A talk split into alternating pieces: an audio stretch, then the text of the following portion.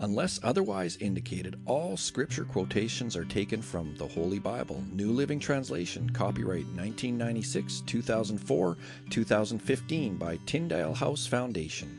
Used by permission of Tyndale House Publishers, Carol Stream, Illinois 60188.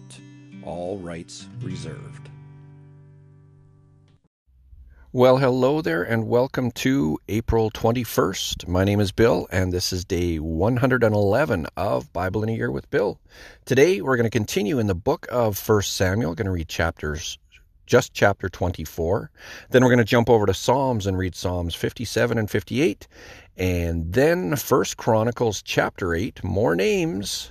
And we're going to finish off today's reading with Matthew chapter 8. So let's get right into it. 1 Samuel chapter 24. After Saul returned from fighting the Philistines, he was told that David had gone into the wilderness of En Gedi. So Saul chose 3,000 elite troops from all Israel and went to search for David and his men near the rocks of the wild goats. At the place where the road passes some sheepfolds, Saul went into a cave to relieve himself. But as it happened, David and his men were hiding further back in that very cave. Now's your opportunity, David's men whispered to him. Today the Lord is telling you, I will certainly put your enemy into your power to do with as you wish. So David crept forward and cut off a piece of the hem of Saul's robe. But then David's conscience began bothering him because he had cut Saul's robe. He said to his men, The Lord forbid that I should do this to my Lord the king. I shouldn't attack the Lord's anointed one, for the Lord himself has chosen him. So David restrained his men and did not let them kill Saul. After Saul had left the cave and gone on his way, David came out and shouted after him, My lord, the king! And when Saul looked around, David bowed low before him. Then he shouted to Saul, Why do you listen to the people who say I am trying to harm you? This very day you can see with your own eyes it isn't true, for the Lord placed you at my mercy back there in the cave. Some of my men told me to kill you, but I spared you, for I said, I will never harm the king. He is the Lord's anointed one. Look, my father, at what I have in my hand. It is a piece of the hem of your robe. I cut it off, but I didn't kill you. This proves that I am not trying to harm you, and that I have not sinned against you, even though you have been hunting for me to kill me. May the Lord judge between us. Perhaps the Lord will punish you for what you are trying to do to me, but I will never harm you. As that old proverb says, from evil people come evil deeds, so you can be sure I will never harm you. Who is the king of Israel trying to catch anyway? Should he spend his time chasing one who is as worthless as a dead dog or a single flea? May the Lord therefore judge which of us is right and punish the guilty one. He is my advocate, and he will rescue me from your power. When David had finished speaking, Saul called back, Is that really you, David, my son? Then he began to cry, and he said to David, Are you, you are a better man than I am, for you have repaid me good for evil. Yes, you have been amazingly kind to me today. For when the Lord put me in a place where you could have killed me, you didn't do it. Who else would let his enemy get away when he had had him in his power? May the Lord reward you well for the kindness you have shown me today. And now I realize that you are surely going to be king, and that the kingdom of Israel will flourish under your rule. Now swear to me by the Lord that when that happens, you will not kill my family and destroy my line of descendants. So David promised this to Saul with an oath. Then Saul went home, but David and his men went back to their stronghold. Psalms chapter 57. This is for the choir director. It's a psalm of David regarding the time he fled from Saul and went into the cave, to be sung to the tune, Do Not Destroy. Have mercy on me, O God, have mercy. I look to you for protection. I will hide beneath the shadow of your wings until the danger passes by. I cry out to God Most High, to God who will fulfill his purpose for me. He will send help from heaven to rescue me, disgracing those who hound me. My God will send forth his unfailing love and faithfulness. I am surrounded by fierce lions who greedily devour human prey, whose teeth pierce like spears and arrows, and whose tongues cut like swords. Be exalted, O God, above the highest heavens. May your glory shine over all the earth. My enemies have set a trap for me. I am weary from distress. They have dug a deep pit in my path, but they themselves have fallen into it. My heart is confident in you, O God. My heart is confident. No wonder I can sing your praises. Wake up, my heart. Wake up, O lyre and harp. I will wake the dawn with my song. I will thank you, Lord, among all the people. I will sing your praises among the nations, for your unfailing love is as high as the heavens. Your faithfulness reaches to the clouds. Be exalted, O God, above the highest heavens. May your glory shine over all the earth. Psalms chapter 58. This is for the choir director. It's a psalm of David to be sung to the tune Do Not Destroy. Justice. Do you rulers know the meaning of the word? Do you judge the people fairly? No, you plot injustice in your hearts. You spread violence throughout the land. These wicked people are born sinners. Even from birth they have lied and gone their own way. They spit venom like deadly snakes. They are like cobras that refuse to listen ignoring the tunes of the shake, snake charmers, no matter how skillfully they play. Break off their fangs, O God. Smash the jaws of these lions, O Lord. May they disappear like water into thirsty ground. Make their weapons useless in their hands. May they be like snails that dissolve into slime, like a stillborn child who will never see the sun. God will sweep them away, both young and old, faster than a pot heats over burning thorns. The godly will rejoice when they see injustice avenged. They will wash their feet in the blood of the wicked. Then at last everyone will say, There truly is a reward for those who live for God. Surely there is a God who judges justly here on earth. First Chronicles chapter 8. Benjamin's first son was Bela, the second was Ashbel, the third was Aharah, the fourth was Nohah, and the fifth was Rapha. The sons of Bela were Addar, Gera, Abihud, Abishua, Naaman, Ahoah, Gera, Shephuphan, and Huram. The sons of Ehud, leaders of the clans living at Geba, were exiled to Manahath. Ehud's sons were Naaman, Ahijah, and Gera. Gera, who led them into exile, was the father of Uzza and Ahihud. After Shaharaim divorced his wives Hushim and Baara, he had children in the land of Moab. His wife Hodesh gave birth to Jobab, Zibia, Mesha, Malcam, Jeuz, Sakia, and Mirmah. These sons all became the leaders of clans. Shaharaim's wife Hushim had already given birth to Abitub and Elpaal. The sons of Elpaal were Eber, Misham, Shemed, who built the towns of Ono and Lod and their nearby villages, Beriah and Shema.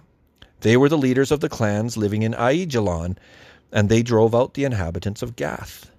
Ahio, Shashak, Jeremoth, Zebadiah, Arad, Eder, Michael, Ishpah, and Joha were the sons of Beriah. Zebadiah, Meshullam, Hizki, Heber, Ishmerai, Is, Izliah, and Jobab were the sons of Elpaal. Jakim, Zicri, Zabdi, Elienai, Zillethai, Eliel, Adaiah, Beriah, and Shimrath were the sons of Shimei. Ishpan, Eber, Eliel, Abdon, Zicri, Hanan, Hananiah, Elam, Anthothijah, Iphdeiah, and Penuel were the sons of Shashak.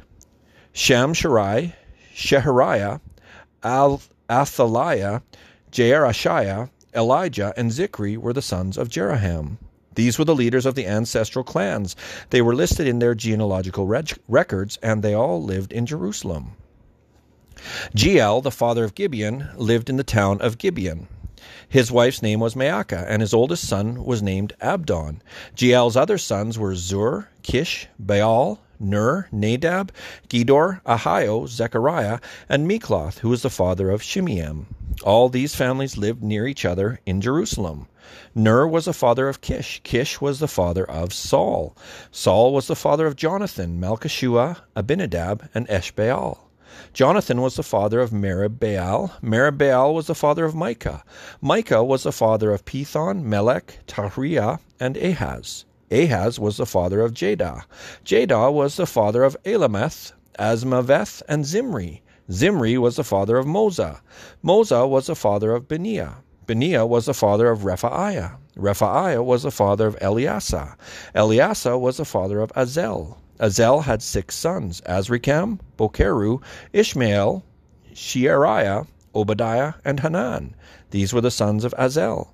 Azel's brother Eshek had three sons. The first was Ulam, the second was Jeush, and the third was Eliphelet. Ulam's sons were all mighty warriors and expert archers. They had many sons and grandsons, a hundred and fifty in all. All these were descendants of Benjamin. Matthew chapter 8 Large crowds followed Jesus as he came down the mountainside. Suddenly a man with leprosy approached him and knelt before him. Lord, the man said, if you are willing, you can heal me and make me clean. Jesus reached out and touched him. I am willing, he said. Be healed. And instantly the leprosy disappeared. Then Jesus said to him, Don't tell anyone about this. Instead, go to the priest and let him examine you. Take along the offering required in the law of Moses for those who have been healed of leprosy. This will be a public testimony that you have been cleansed. When Jesus returned to Capernaum, a Roman officer came and pleaded with him, Lord, my young servant lies in bed, paralyzed and in terrible pain. Jesus said, I will come and heal him. But the Lord, but the officer said, Lord, I am not worthy to have you come into my home. Just say the word from where you are, and my servant will be healed.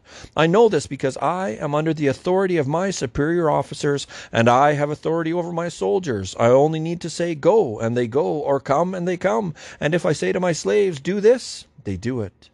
When Jesus heard this, he was amazed. Turning to those who were following him, he said, I tell you the truth, I haven't seen faith like this in all Israel. And I tell you this, that many Gentiles will come from all over the world, from east and west, and sit down with Abraham, Isaac, and Jacob at the feast in the kingdom of heaven. But many Israelites, those for whom the kingdom was prepared, will be thrown out into utter darkness, where there will be weeping and gnashing of teeth. Then Jesus said to the Roman officer, Go back home, because you believed it, it has happened. And the young servant was healed that same hour. When Jesus arrived at Peter's house, Peter's mother in law was sick in bed with a high fever. But when Jesus touched her hand, the fever left her. Then she got up and prepared a meal for him. That evening, many demon possessed people were brought to Jesus. He cast out the evil spirits with a simple command, and he healed all the sick. This fulfilled the word of the Lord through the prophet Isaiah, who said, He took our sicknesses and removed our diseases. When Jesus saw the crowd around him, he instructed his disciples to cross to the other side of the lake. Then one of the teachers of religious law said to him, Teacher, I will follow you wherever you go. But Jesus replied, Foxes have dens to live in, and birds have nests, but the Son of Man has no place even to lay his head. Another of his disciples said, Lord, first let me return home and bury my father. But Jesus told him, Follow me now. Let the spiritually dead bury their own dead.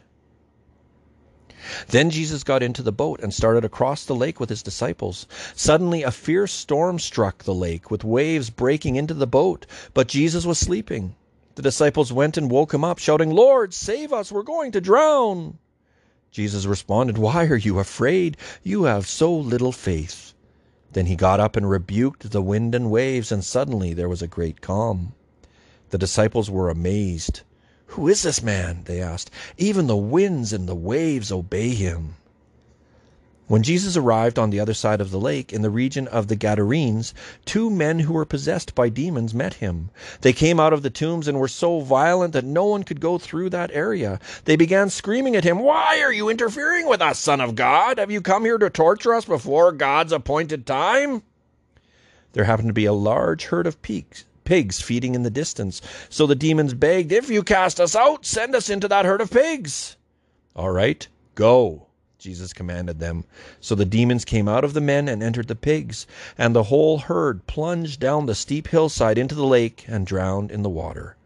The herdsmen fled to the nearby town, telling everyone what happened to the demon possessed men. Then the entire town came out to meet Jesus, but they begged him to go away and leave him leave them alone.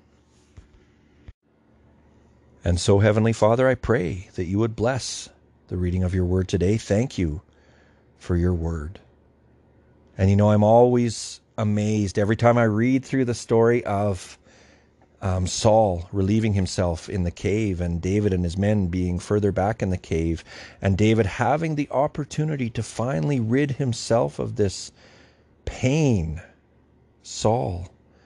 But you know, David was such a devoted servant of God, and he loved the Lord so much, and he feared the Lord, and he would not touch the Lord's appointed, who was King Saul. I think that's such a powerful, powerful story of how he clipped the corner off of Saul's robe just to show him that, you know what, I could have killed you, but I chose not to. That's incredible. How often are we the better person? How often are we the one to not seek revenge when we have every right to do so? Hmm, I love that story. Anyway, my friends, I am still south of town. Um, yeah, Brenda's Brenda's dad isn't doing very well. Um, he's he's not in great shape. So we are here, comforting and doing what we can. Um, thanks for joining me today here on Bible in a Year with Bill. I hope to see you tomorrow. Take care now.